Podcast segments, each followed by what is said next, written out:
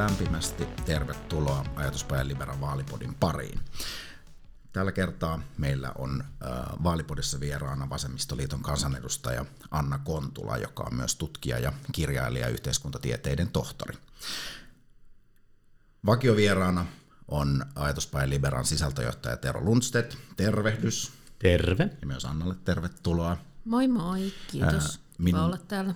Minun nimeni on Lasse Pipinen ja olen Ajatuspäin Liberan toiminnanjohtaja ja luotsaan keskustelua noin seuraavan 40 minuutin ajan. Nyt kun kerran Ajatuspäin Liberan podcastissa ollaan, niin aloitetaan vapaudesta. Minkälainen vapauskäsite, Anna, sinulla on? Meillä saattaa ne erota toisistaan, mutta katsotaan. No mä ajattelen vapautta kolmen eri aspektin kautta. Mä olen viimeisen vuoden aikaa lukenut paljon eksistentiaalifilosofeja ja se ehkä kuuluu tämän niin kuin vapausmääritelmän taustalla. Öm, ensinnäkin vapaus on ilman muuta eettien kysymys. Mä ajattelen, että ihminen on heitetty tähän maailmaan, jossa hän joutuu ilman ennalta asetettuja äh, ohjeita päättämään, miten toimia oikein. Ja se on iso vastuu. Ja nimenomaan se vapaus tuottaa tämän vastuun. Toinen aspekti on sitten tietysti identiteetti. Et mä ajattelen, että ihminen äh, ei tule tänne jotenkin valmiina, vaan ihminen syntyy, kasvaa ja kehittyy sitä kautta, millaisia valintoja hän omalla kohdallaan tekee.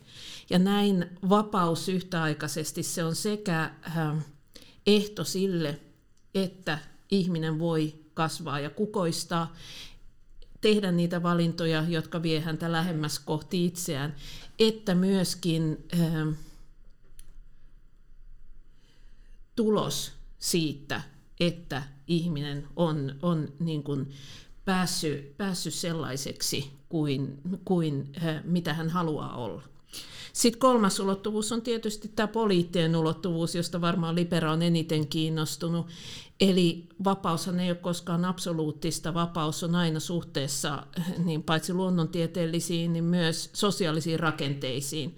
Ja nämä on ne ehdot, rajoitukset ja pelisäännöt, joista sitten politiikan piirissä päätetään. Mitä sä itse ajattelet sellaisesta kollektiivisen vapauden rajoittamisesta tai kannustamisesta? Minkälainen vastuu yksilölle kuuluu itsestään? No, mä ajattelen, että et pääsääntö on, että silloin, jos asiat voi muulla lailla hoitaa, niin ihmisen vapautta ei tule rajoittaa. Mutta ähm, ei voi ajatella niin, että ihmiset elävät jossain, niin kuin kelluvat jossain vapaassa yksilöiden tilassa, vaan kaikki mun valinnat jollakin lailla vaikuttaa myös muihin. Ja siitä syntyy se sidos yksilön ja yhteisön välissä ja myös se oikeutus siihen, että vapaudelle voidaan asettaa rajoituksia. Oli Neiden paneelissa, joka käsitteli teemaa viinit ruokakauppoihin ja johduin siinä kohtaa pohtiin omaa kantaani tähän tähän kysymykseen. Ja tota, tällä hetkellä näyttäisi siltä, että tutkimus on suurin piirtein sitä mieltä, että jos tehdään uudistus siitä, että alle 15 prosenttiset tulee ruokakauppoihin, niin siitä ja sen seurannaisvaikutuksista seuraa, että ihmiset, jotka juovat paljon, niin juovat enti, hieman entistä enemmän, joten ä, alkoholikuolemat ja alkoholin kansanterveydelliset haitat, alkoholin ä, haitat ä, työelämälle tulee kasvaa. Mutta se ä, kasvavan juomisen, ä, juomisen osasto kohdistuu enemmän niihin, joilla ei ole päihdesairautta varsinaisesti, eli niihin, joilla se on kutakuinkin hallussa – mikä tarkoittaa sitä, että haittoja ei syntyisi samassa määrin kuin mitä niin kuin mahdollista, jos se menee sen syvään päätyyn, niin esimerkiksi lastensuojeluun, liikennekuolemiin ja tämän, tyyppisiin, tämän tyyppisissä asioissa, joissa ne haitat kohdistuu johonkin ulkopuoliseen. Ja tältä pohjalta mä ajattelen, että on ok, että me tehdään semmoinen vapautus, jossa ihmisten taipumus taipumus juoda itsensä kuoliaaksi kasvaa jonkin verran. Se on kohtuullinen hinta. Mutta se ei ole ok, että me tehdään uudistus, jonka seurauksena sellaiset ihmiset, jotka eivät itse valitse sitä juomista, niin, niin joutuu kärsiin sen seurauksista. Että tässä menee ikään kuin, niin kuin kollektiivisen rajoittamisen ja toisaalta yksilönvapauden välinen raja. Tietysti huomioiden se, että päihdesairaus ei, on yksi vapautta rajoittava tekijä ja kaikkiin tällaisiin uudistuksiin pitäisi liittyä kunnollinen päihdepolitiikka, jota meillä Suomessa ei vielä ole. Niin meitä oikeastaan puuttuu paljon sellaisia elementtejä valistukseen, hoitoohjaukseen ja koko sen stigmatisoinnin poistamiseen, mutta Terno, tässä mentiin heti tällaiseen niin kuin yksilön vapauksien ja yhteiskunnan vastuu ja julkisen terveydenhuollon Suoraan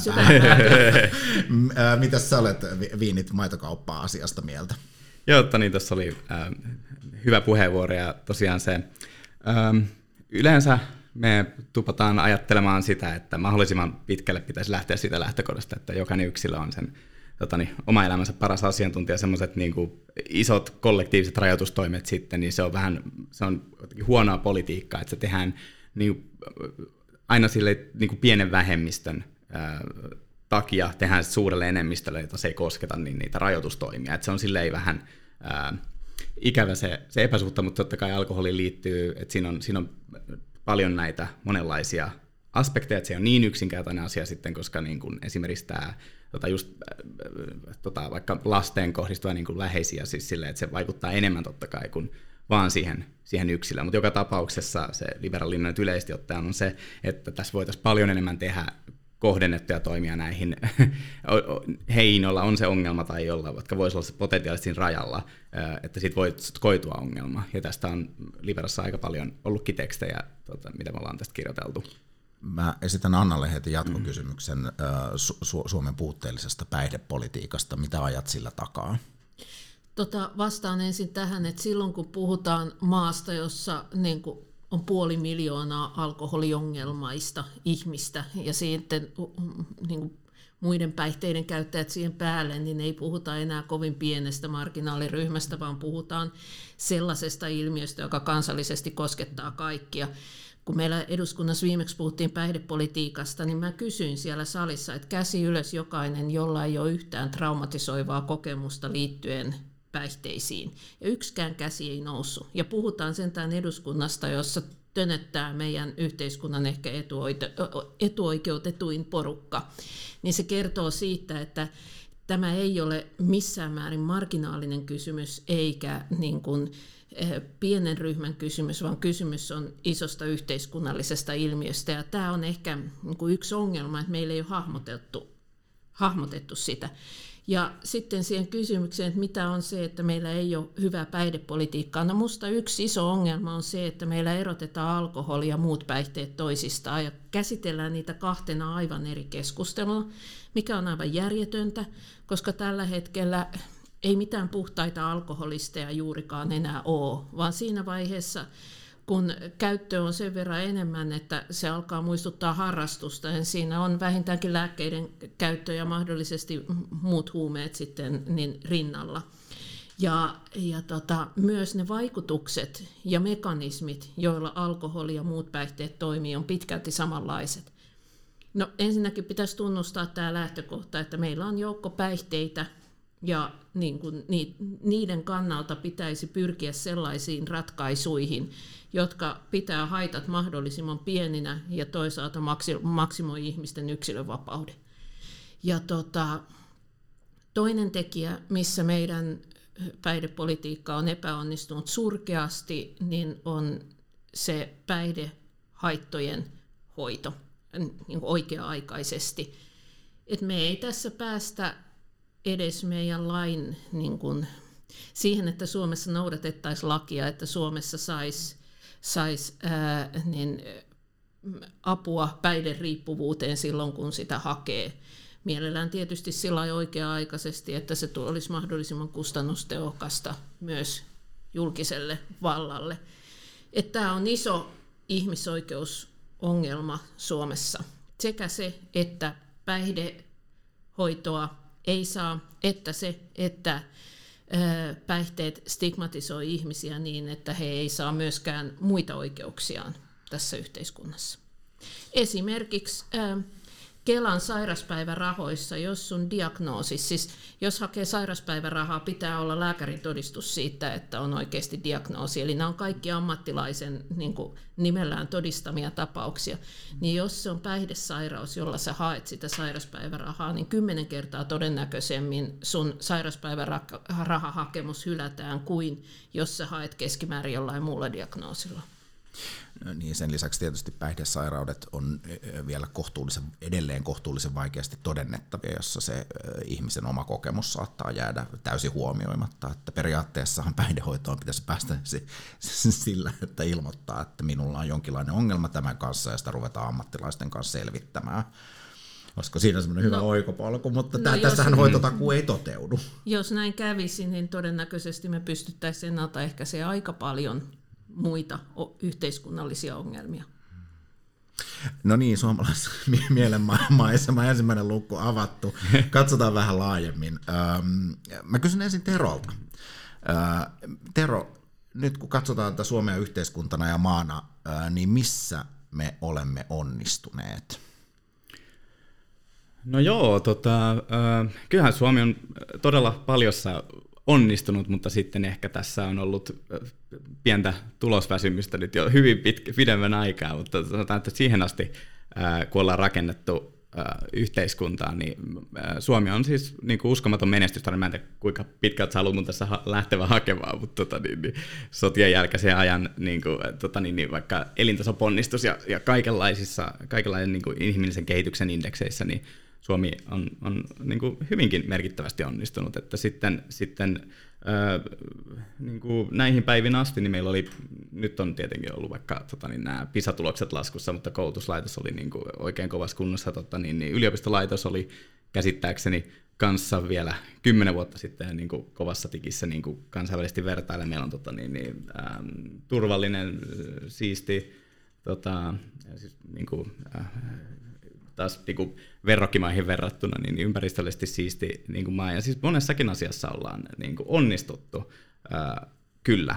Että ää, et, et pikemminkin sitten muun muassa enemmän niitä juttuja, niin kuin, missä ei ole onnistuttu niin kuin listata tarkemmin, mutta, mutta tota, ää, tavallaan niin kuin se pohjatyö, mitä pitkään saatiin aikaiseksi, niin, niin ää, Suomi on niin kuin rakennettu mielestäni ää, melkoisen hienoksi maaksi. Tota, sitten on ollut vaan ää, tullut ongelmia jossain kohtaa sitten, mitkä tota, niin kertautuu ja kertautuu, kertautuu nytten nykypäiviin mennessä. Anna Kontula, missä Suomi on onnistunut? No kyllä mäkin ottaisin tuon sosiaalisen kohesion ja nämä onnellisuustulokset ihan sinne kärkeen. Eli Suomenhan niin kuin yksi keskeinen tekijä, miksi ulkomaalaiset yritykset haluaa sijoittaa Suomeen, on juurikin sosiaalinen kohesio. Eli se, että Suomessa niin kuin suurin piirtein voi luottaa siihen, että tämä yhteiskunta pysyy kasassa verrattuna moniin muihin yhteiskuntiin. Ja toisaalta nämä onnellisuustulokset, joista tosin mä kiinnittäisin huomiota siihen, että Suomi pärjää silloin, kun kysytään, että kuinka onnellisia ihmiset on, mutta sitten kun kysytään, kuinka merkityksellisenä ihmiset kokee elämänsä, niin me ei pärjätäkään enää lainkaan niin hyvin. Ja tämä on minusta sellainen asia, mitä pitäisi ehdottomasti tutkailla enemmän, että mistä se johtuu. Sivistys.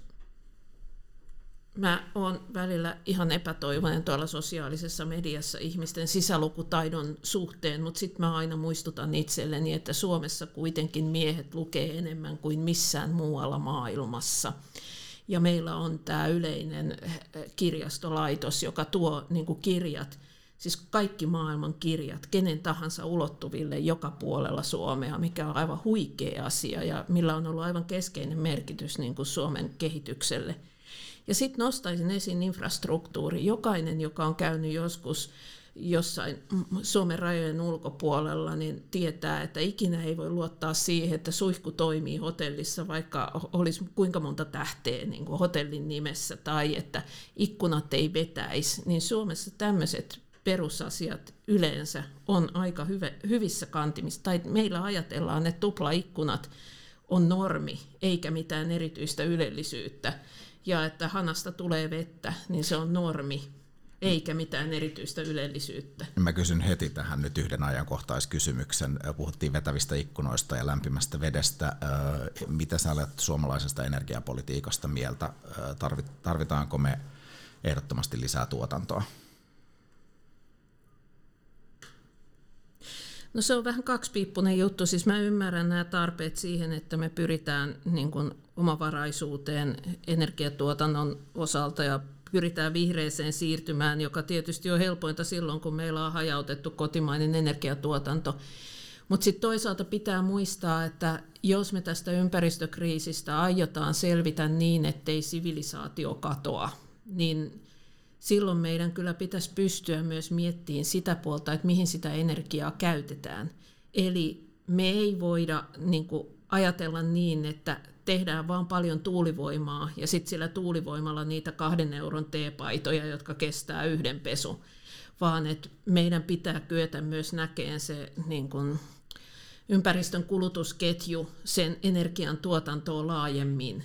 Ja tässä mielessä pidän vähän ongelmallisena sitä, että nyt puhutaan vaan siitä, että lisää lisää tehdään energiaa, ja kun energia on puhdasta ja ongelmat on ratkaistu, ei ole. Voi olla, että me synnytetään sillä uusia ongelmia. Mä jatkan vielä tällä hyviä ja huonoja uutisten listaamisella. Mikä Suomessa on vialla, Anna? No tämä ympäristökuorma. Se on ihan oikeasti. Me, meillä edelleen, jos katsotaan meidän niin kuin väestön kokonaiskulutusta, siis myös sitä kulutusta, joka tulee niistä Kiinassa tehdyistä euron teepaidoista, niin me kulutetaan moninkertaisesti sen, mitä tämä pallo kantaa. Ja meidän pitäisi mieluummin päästä siihen miinus, vähän alle yhteen maapalloon, jotta tämä pystyy selpyyn tämä kokonaisuus. Ja siis mun mielestäni se, että pallo on ajautunut tähän tilanteeseen, on osoitus siitä, että ihmiskunnalla laina on hyvin vahva itsemurhavietti. Ja mä tota, kovasti toivoisin, että me selvittäisiin tästä jotakin muuta kautta kuin katastrofien kautta, mutta nyt ei tällä hetkellä näytä kovin hyvältä. Sitten erikseen mä oon huolissaan Suomessa luontokadosta ja siitä, että jotenkin niin kuin suomalaiset, jotka puhuu siitä omasta erityisestä luontosuhteestaan, niin kuitenkin hyvin monet vähättelee sitä, että meidän pitäisi sitten kantaa vastuu siitä, että ne lajit siellä Suomen luonnossa on jatkossakin. Kun ei tänne nyt tule ketkään saksalaiset tai italialaiset meidän luontoa korjaamaan, vaan se täytyy meidän tehdä täällä itse. Ja jos me emme sitä tee, niin sitten meillä vaan ei ole niitä lajeja. Ja mulle henkilökohtaisesti niin on ehkä suurin surun aihe omassa elämässä se, että mä tiedän, että koko ajan kun me niin kuin jänkätään jostakin siitä, että saako metsiä, metsiä niin hoitaa näin vaiko ei, niin samanaikaisesti meillä kuolee niitä lajeja. Ja niitä lajeja ei saa takaisin. Se on sitten kaput, se on hävinnyt tästä maapallolta, jos kysymyksessä on endeminen laji sen jälkeen, kun se on kuollut. Et siinä ei ole niin kuin enää niin kuin korjausvaraa sen jälkeen. Et tässä mielessä mä pidän luontokatoa isompana ongelmana kuin ilmastonmuutosta. Siis niin kuin sen lopullisuuden takia, mikä siihen liittyy jokaiseen menetettyyn lajiin. Jotka todella toki tietysti liittyy keskeisesti toisiinsa. Ilman muuta, joo, ilman muuta. Tero, nyt saat olla pessimisti. Mikä on vielä? Mä olisin vaan kommentoida tuohon, tai kysyä Annalta tuosta noin, niin että, että et Suomella on kuitenkin aika niin kuin, tota niin, kansainvälisesti kunnianhimoiset nämä niin ilmastotavoitteet, mutta koet sä, että nimenomaan tässä luontokato-kysymyksessä sitten ei tehdä läheskään tarpeeksi. Osaat sanoa, mitä, mitä Suomi pitäisi tehdä enemmän? Kun se nyt vaan on niin, että luonnontieteelliset tosiseikat ei muutu tavoitteilla. Ne muuttuu vaan, kun asioita tehdään. Ja tällä hetkellä ilmaston osaltahan meillä on tavoitteet, joo, mutta näillä luvuilla tällä hetkellä me ei olla niihin tavoitteisiin pääsemässä koska nämä meidän hiilinielut ei nyt sitten niele niin paljon kuin ollaan ajateltu, että voisi ehkä niellä. Ja tota, luontokadon suhteenhan me ollaan menossa koko ajan huonompaan suuntaan, että me ei olla edes nollatilanteessa, vaan me ollaan menossa huonompaan suuntaan. Ja tässä tilanteessa, niin kyllä mä olen tosi huolissani, että meillä on nyt ollut niin vihreä hallitus kuin kuvitella saattaa. Ja se ei ole päässyt edes niin kuin neutraalille maaperälle, vaan ollaan edelleen reilusti miinuksella, niin tilanne ei ole hyvä. Öm, mitä sä sanoisit Anna niille ihmisille, jotka ajattelee, että vain ja ainoastaan yksityinen omistus voi pelastaa ympäristöä ja luonnon? Sanoisin, että menkää hyvät ihmiset kirjastoon, joka itse asiassa on yhteisomistusta sekin. Ja itse asiassa hyvä esimerkki siitä, miten yhteisomistus itse asiassa voi olla äh, niin kuin yhtä toimivaa kuin yksityisomistuskin. Meillä on hyvin paljon tutkimusta myös siitä, että yhteismaa, eli niin me puhutaan me radikaalit commonsseista, niin, niin äh, silloin kun se järjestetään oikein, niin voi olla tai toimii ihan hyvin tai jopa paremmin kuin yksityinen omistus niin ympäristönäkökulmasta. Yksityisen omistuksen ongelmana on se, että jos sulla on vaikka joku metsäpläntti, niin sun intressissä on saada se tuotto siitä pläntistä mahdollisimman niin kuin täydellisesti, jolloin sä istutat sinne puupellon, joka on aivan loistavaa maankäyttöä sun omien taloudellisten intressien näkökulmasta, mutta niiden lajien säilymisen näkökulmasta se ei välttämättä ole lainkaan hyvä juttu. Tai saastuttamisesta tai koituvat ulkoiskustannukset tai näin. No ratkaisuhan tähän, mitä tarjotaan, on, että ulkoiskustannukset pitäisi aina sisällyttää hintoihin ja kuluihin ja että se ratkaistaan sillä. Kyllä, osin se ratkaistaan sillä, mutta ähm, sillä ei ratkaista sellaista ää, isoa kapitalismiin liittyvää perusongelmaa kuin kasautuminen, joka tarkoittaa sitä, että siellä takana on sellainen drive tai ajatus, että koko ajan pitää tuottaa lisää ja kuluttaa lisää, koska niin vain sillä lailla se ää, sijoitus tuottaa sen parhaan mahdollisen tuoton. Se on siis sisäänrakennettu, se DNAhan, se kuuluu siihen ideaan. Ja se tuottaa niin kuin ylikulutusta, ylituotantoa suhteessa siihen, mitkä pallon rajat kestää. Ja sanon tähän myös, että yhteismaa voi myös tuottaa todella vakavia ekologisia ongelmia. Että ei ole myöskään mitään semmoista lainalaisuutta, että yhteiskäyttö jotenkin tuottaisi parempaa ekologista tulosta. Niin, jos tekisi, olisi, tekisi niin, autoaksi. Niin, mm, niin. Kyllä. Et, et molemmat voivat tuottaa sekä hyvää että huonoa. Minä sen sijaan tässä välissä sanon kuulijoille, että ottakaa Ajatuspaja Libera ja podcastit seurantaan sosiaalisessa mediassa. Facebook, Twitter ja Instagram on oleelliset kanavat ja kannattaa tilata kotisivuilta myös uutiskirjan, niin pysyt ajan tasalla. En tiedä ihan mistä, mutta ainakin ajatuspaja Liberan asioista. Saanko mä vielä tuohon lisätä, että se yhteismaa-ajatus, niin se edellyttää kuitenkin sitä, että ihmisiä ei ole kasvatettu yksityisomistukseen. Jos me laitetaan yksityisen piirissä kasvanut ihminen yhteismaalle, niin se roskaa ja suttaa ja, ja on niin kuin tuhoisa olento. Mutta sitten jos me ajatellaan esimerkiksi suomalaisten eh, tapaa liikkua metsässä – niin meillähän on jokamiehen oikeudet, joka on mitä kommunistisin idea, joka tarkoittaa, että ihmiset voivat mennä ja sellaisia ei-luontoa vahingoittavia luonnontuotteita poimia myös toisten ihmisten omistamista metsistä. Ja tämä on syvällä meidän tota, kulttuurissa ja viimeistään koulussa jokaiselle on opetettu, että kun menette sinne metsään, niin siellä ei sitten roskata ja siellä ollaan nätisti ja ja palovaroitusalueilla ei sytytellä tulia ja niin poispäin. Ja niinpä vaan siitä huolimatta, että miljoonat ihmiset tallustaa siellä metsissä, niin siitä huolimatta ei siellä näy tällaisia niin kuin yhteismaan sotkemisen ja pilaamisen ongelmia. Niin ne lieveilmiöthän tulee yleensä keski-eurooppalaisista turisteista, jotka telttailee esimerkiksi mökin pihamaalle. Niin, mutta se keskeinen juttu siinä on se, että nämä suomalaiset ovat kasvaneet tähän yhteismaa-ajatukseen näiltä osin, jokamiesten oikeusten osin. He tietää, mitenkä niin kuin siellä ollaan. Ja se on myös jonkinnäköinen niin kuin syvälle rakennettu eettinen käyttäytymiskoodi, jota useimmat kuitenkin noudattaa. Eli Suomella on se erityinen, suomalaisilla on se erityinen luontosuhde sitten? Suomala, suomalaisilla on erityinen suhde tota, yhteismaahan. Puhutaan vähän vaaleista ja demokratiasta. Tero, ajatuspäin Libera on siis julkaissut raportin politiikan monimandaateista. Mitkä siellä ovat keskeiset havainnot noin niin kuin demokratiavajeiden osalta? No joo, siis tota, siellähän me tehtiin vähän sellaista vertailua siellä tästä, että mikä on niin kuin Suomen demokratialle ja tota, niin, niin kuin edustukselliselle demokratialle tyypillistä, ää, on, on tällaista, että meillä saa niin kuin samat päättäjät istua monella eri tuolilla, ää, olla eri rooleissa yhtä aikaa. Tätä on jonkun verran, tota, niin Euroopassa se on niin kuin, ehkä kuitenkin vähän vähemmän, tai niin kuin yleensä sitä rajataan enemmän kuin meillä, ää, muutenkin, mutta sitten tämä Suomi vertautui niin kuin pohjoismaisittainkin, että meillä oli pikkasen enemmän jo aikaisemmin kuin muilla tätä ää, erilaisia rooleja, mitä poliitikko sai olla, mutta sitten meillä tehtiin hyvinvointialueet ja meille tuli aluevaalit. Ja nyt Suomi on sitten ihan omassa luokassaan tässä, että kuinka monta eri roolia voi olla poliitikolla yhtä aikaa.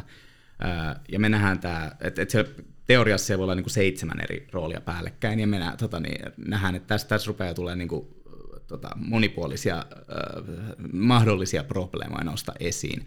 Ja sitten lisäksi ei ainoastaan niin meidän huolehtimia asioita, vaan tästä kun kyselläänkin kansalaisilta, niin ne ei nimenomaan toivoo, että meidän pitäisi rajata nämä tota, mandaatit. Mutta sen sijaan Suomessa ei edes käyty keskustelua siitä, että olisiko vaikka, että, että aluevaltuutettu tai kansanedustaja tai ministeri tai puolueen puheenjohtaja ei voisi olla ehdolla myös maakuntavaaleissa. Meillä ei käyty sitä keskustelua lainkaan, näistä ihmisten niin kuin peloista huolimatta, vaan annettiin mennä vaan, ja ne tota, luvut on sitten jo aivan kouraisevia, että kuinka niin kuin meillä meil rupeaa niin tulee tämmöinen poliittisen elitismin kehä tavallaan, että samat tyypit siellä niin kuin, niin kuin vaan pyörii niin kuin eri tota, kokouksesta toiseen eri rooleissa, ja tämä on, no, moni, monilaisia ongelmia niin kuin vallan keskittymistä muutenkin, mutta sitten myös jopa ihan sellaistakin maalaisjärki ajattelusta, että riittääkö näillä edes aika ja keskittymiskyky mitenkään näin monipuolisiin ää, niin kuin roolien hoitamiseen.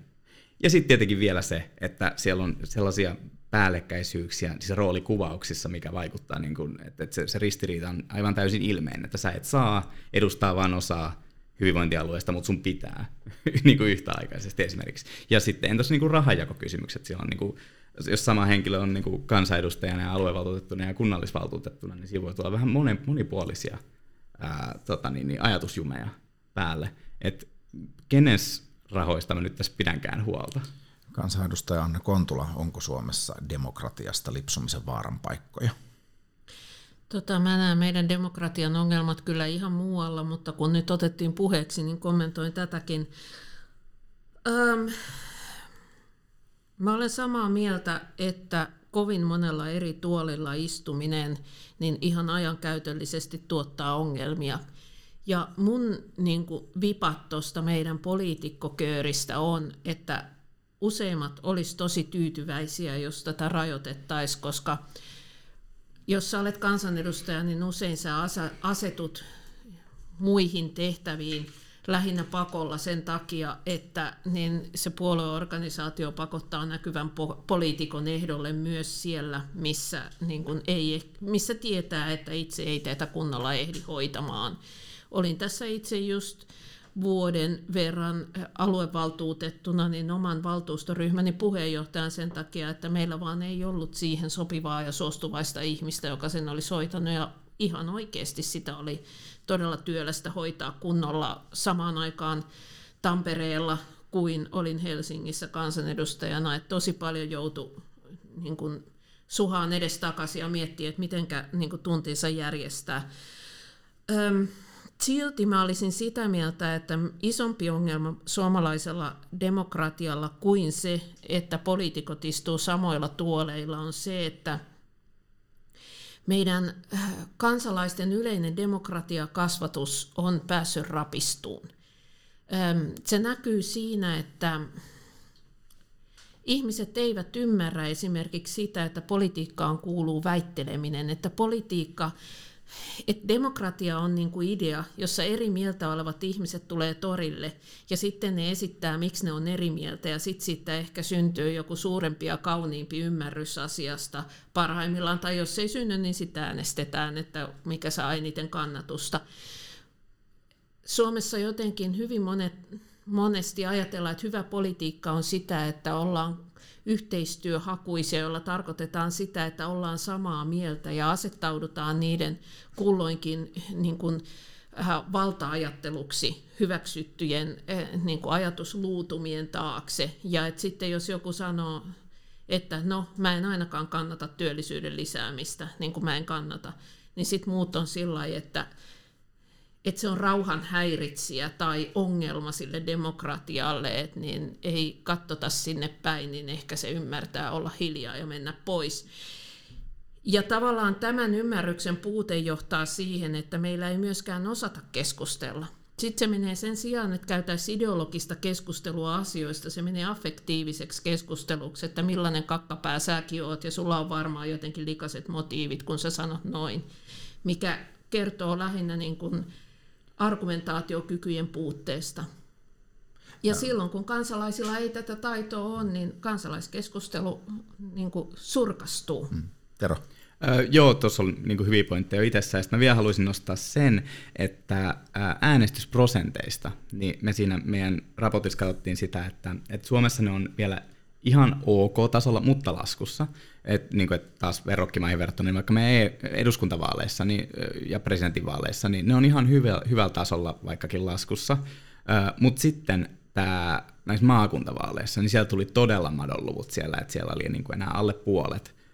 se oli aika aika surullinen niin kuin asia demokratian kannalta, ja mietin vaan sitä, tai tässä pohdittiin raportissakin vähän sitä syy- ja seuraussuhdetta siitä, että voiko olla, että se vaikuttaa jo sitäkin kautta, että kun kansa toivoisi, että tätä vähän rajattaisiin, että se ei olisi vaan hyvä veli tai siskokerho tai samat naamat, jotka siellä pyörii, ja sitten kuitenkaan mitään ei tehty, ja sitten tulee vaalit, missä on todella alhainen niin tämä. Että voiko siinä olla vähän sellaista niin kuin, kansalaiset kokee niin kuin sitten, niin kuin tämä mielletään tämä, tämä järjestelmä vähän niin kuin jotenkin epälegitiiviksi sitä kautta, tai niin kuin, että, että tämä ei olisi pitänyt ollakaan, tai että tämä pitäisi olla uudet naamat tai jotain tällaista. Mitä Anna luulet?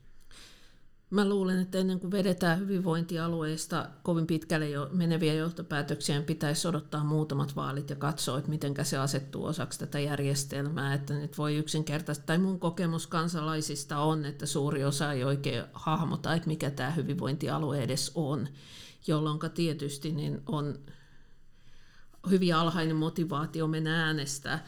Mutta mä olen itse ajatellut tästä alhaisista äänestysprosenteista, kun Siis sitähän, että ihmiset eivät käy äänestämässä, on nyt mun poliittisen urani ajan pyritty ratkaiseen sillä, että ministeriö järjestää jotain kampanjoita, joissa ihmisiä kehotetaan menemään äänestämään ja oletetaan sitten, että tämä on se keino, että ihmiset on vaan niin tyhmiä, että niille pitää kertoa, että menkää äänestämään, kun ne ei ymmärrä sitä muuten.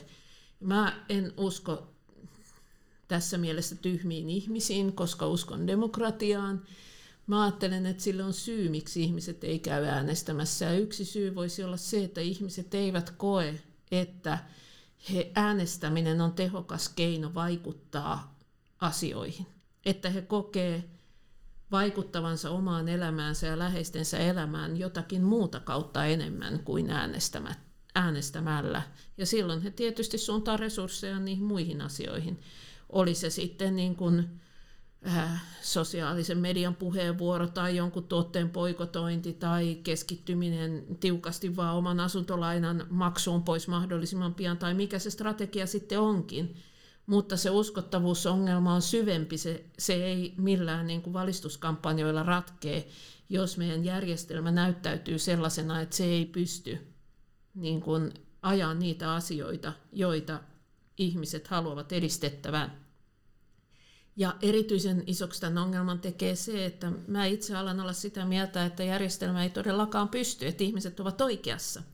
Jos ajatellaan näitä esimerkiksi tätä ympäristökriisiä, joka nyt on meidän ihan ykköskysymys, osin eksistentiaali kysymys, niin siinähän ratkaisut tehdään pääsääntöisesti joko niin ylikansallisella tasolla tai sitten paikallisella tasolla, jolloin eduskunta on aika triviaali toimintaympäristö sit lopulta niiden vastausten etsimiseen, mitä siihen pitäisi tehdä. Ja, ja tavallaan kansalaiset ovat oikeassa sitten, jos he... Et, et se on pikemminkin oire siitä, että me elämme sellaisessa murroksessa, jossa jos me yritämme pois fossiilikapitalismista, niin on aika ymmärrettävä, jos fossiilikapitalismin luomat hallintorakenteet ei enää vastaa niihin kysymyksiin, joita niin kuin muuttuva yhteiskunta tuo tullessaan. Mä vähän palaan siihen ajatukseen politiikan väittelyn, joskus dialogin, joskus väittelyn tarpeellisuudesta, jossa keskustelu muuttuu siihen, että kumpi nyt sitten kerrallaan onkaan tyhmempi keskusteluosapuoli. Eikö saman ilmiön ehkä yksi laita ole se, että vasemmistoliitto on hyvissä ajoin jo ilmoittanut, että perussuomalaisten kanssa ei mennä hallitukseen? Se voi olla. Mä itse olen sitä mieltä, että se ei ollut niin kuin mun mielestäni hyvä veto kahdella tavalla. Ensinnäkin sen takia, että se freimas meidän päävastustajaksi perussuomalaiset, vaikka meidän päävastustajan pitäisi tietysti olla kokoomus.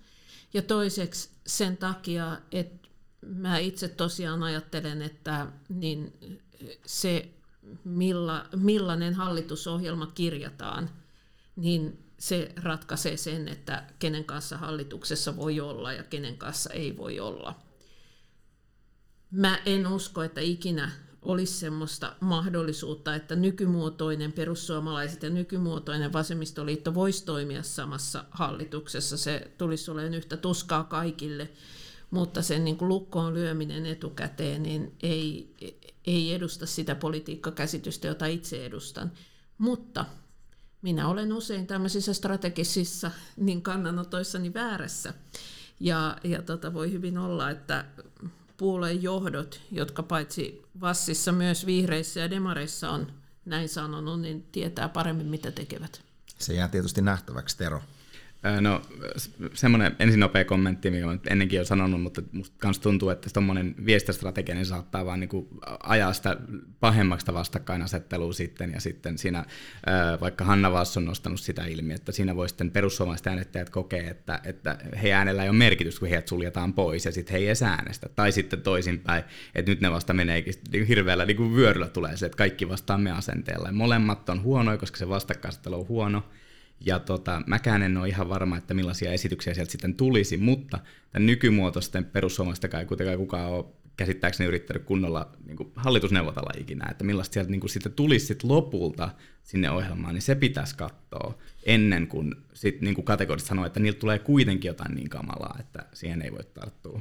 Mä korjaan sen verran, että minä kyllä kannatan vastakkainasettelua, mutta mä kannatan sitä, että laitetaan selkeitä asioita vastakkain, eikä niin kuin yksilöitä tai edes puolueita selkeästi vastakkain niin tällaisissa kysymyksissä sen takia, että, että politiikassa loppupeleissä Siis oikeastihan aikuisten politiikassa se menee niin, että ammattilaispoliitikot, kun niin tota, Jani Mäkeläkin tuolla Twitterissä, niin trollaa koko ajan, että Anna Kontula on sitä ja tätä ja tätä, tätä ömmömmöä, niin, niin en, ei, ole, ei olisi minun arvolleni sopiva ammattipoliitikkoa siitä loukkaantua, vaan kyllä me voidaan istua samassa kahvipöydässä puhumassa niitä näitä ihan edelleen.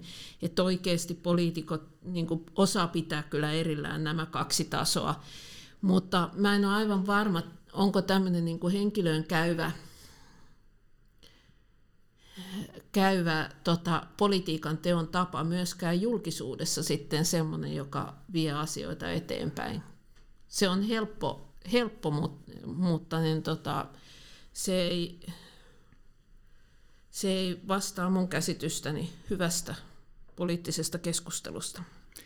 Joo, siis tota, samaa mieltä, niin ideoita voidaan vastakkain tai poliittisia reformeja, tämän tyyppisiä, mutta sitten niin mielikuvat jostain puolueesta, niin se jotenkin tuntuu vaan se, että tulee niin etukäteen se poissulkeminen, kun se on niistä samaa, mitä Ruotsissa tehtiin Ruotsin demokraatille, mikä nyt ei ole täysin niin kuin vertailukelpoinen toki meidän perussuomalaisiin, mutta kuitenkin, niin mun mielestä se oli vaan huono idea siellä, kun Ruotsissakin sitä tehtiin niin, että se olisi aina vaan pitänyt niitä katsoa, että no katsotaan millaisia juttuja ne tuo pöytään neuvottelussa, mutta ei sulkea pois, nyt se on sitten johtanut siihen, että se kokee vaan paisuu ja paisuu se heidän kannatus, ja siinä on sellaista katkeruutta siinä, se, siinä kannatuskasvussa. Se on vielä niin kuin tosi huono juttu. Et sitä myös tarkoittaa, että se on mun mielestä sellaista vaarallista vastakkainasettelua, että sellaista ei tarvitsisi mun mielestä Suomen politiikka. Se oli niin kuin tämä, mitä mä hain takaa tässä. Mennään eteenpäin.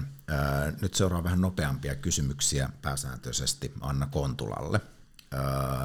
Edellisessä äänityksessä oli liberaalipuolueen puheenjohtaja Lassi Kivinen, ja kun hän sai valita kaksi puoluetta, toista kiittää ja toista moittia, niin kiitosten puolelle päätyi vasemmistoliitto pääsääntöisesti yhdenmukaisesta ajatusmaailmasta ja sen ajamisesta pitkällä aikavälillä. Nyt on Anna sinun vuorosi, valitse kaksi puoluetta, toista saat kiittää ja toista moittia. Tuo on vaikea kysymys sen takia, että puolueethan on aina tuhansien ihmisten yhteenliittymiä ja ne on tota, vaikeita sen takia niin kuin esittää niistä kokonaisarvio. Mutta mä nostaisin ehkä tässä tilanteessa eläinoikeuspuolueen, jota mä kiitän siitä, että se sinnikkäästi yrittää tuoda meidän agendalle semmoista teemaa, joka on sivuroolissa, jonka niin kuin vähäisyys näkyy siinä, että jos katsoo meidän perustuslakia, se antaa oikeuksia ihmisille ja se antaa oikeuksia luonnolle, mutta eläimille ei anneta edes niin kuin minkäänlaisia oikeuksia. Eikä niitä oikeuksia juuri käytännössäkään ole. Justiinsa tuhat kettua tapettiin nälkää ja janoon, niin Pohjanmaalla poliisia, e, e, e, poliisia aluehallintoviranomaiset oli tietoisia tästä, eikä reagoinut asiaan millään lailla. Niin kyllähän se kertoo, että tässä meillä on sellainen kohta – jossa niin kuin on paljon tehtävää. Ja eläinoikeuspuolue on, on niin kuin ot, ottanut minusta ihan perustellusti sen pääagendakseen. Ja itse ajattelen, että tämä on sellainen kysymys, jossa meitä tullaan myöhemmin niin kun meistä tullaan ajattelemaan vähän samalla lailla kuin orjanomistaja-yhteiskunnan eh, kun, kunnista ja niistä puolueista, jotka oli sitä mieltä, että on luonnollista ja tärkeää. Että, Tämä on se meidän ajan niin, barbarismi. Joo, mm. joo. Et mä uskon, että se on sellainen asia, mistä me joudumme olemaan häpeissään myöhemmin. Minne menee moitteet? No ketäs mä moittisin? No mä kyllä moitin koko puoluekenttää yleisesti semmoisesta yleisestä laiskuudesta. Siis siitä, että niin kun käytetään liikaa aikaa semmoiseen niin kun taktiseen pelaamiseen, eikä vaivauduta niin ideologisesti koherenttiin työhön, jossa niin pyrittäisiin perustelemaan omat kannat ja kunnolla niin kuin juurruttaa ne tuoreimpaan tutkimukseen.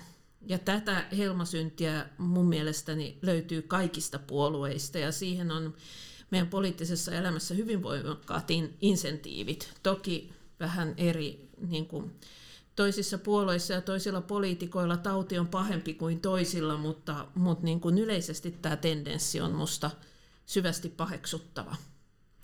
Hyväksyn vastaukseen ja kannatan. Sitten mennään kyllä ei vastauksiin, vaikka itse asiassa ennen äänityksiä tässä vähän moitittiin muun muassa vaalikoneita hirvittävästä yksinkertaistamisesta. Nyt vähän yksinkertaistetaan ja katsotaan, että ehditäänkö vielä perustella. Kahdeksan kysymystä vastaa kyllä tai ei. Pitäisikö ihmisillä olla täysin vapaat kädet tehdä omat valintansa, vaikka ne vahingoittaisivat häntä? Kyllä, jos eivät vahingoita muita. Onko yksityisomistuksen suojaaminen tärkeämpää kuin yhteiskunnan hyvinvointi? Ei. Onko ympärist... Se on historiallinen kuriositeetti. Onko ympäristön suojelu tärkeämpää kuin taloudellinen kasvu? On. Pitäisikö maahanmuuttajien saada samat etuudet kuin kansalaisten? Mistä etuuksista puhutaan? Puhutaan sosiaalietuuksista. Jos se täällä yhteiskunnassa elää, niin kyllä. Viinit ruokakauppoihin. Tähän kysymykseen mä en vastaa syistä, jotka kerroin podcastin alkuosassa. Siinä on semmoisia kerrannaisvaikutuksia, joiden seurauksia ei ole vielä tutkittu, joten vastaan sitten, kun tiedetään, mitä siitä seuraa. Jokaiselle jotakin on kaikilta pois. Ei. Pitäisikö meillä olla Ruotsin tapaan rajat valtion velanotolle? Ei. Ukraina kuuluu Euroopan unioniin. Ei. Palaan Toistaiseksi. E, hyvä, kiitos. Siinä oli tota, nopeat kysymykset. Mä vielä palaan tuohon valtion velanottoon. Ei tarvitse rajoja. Miksi ei?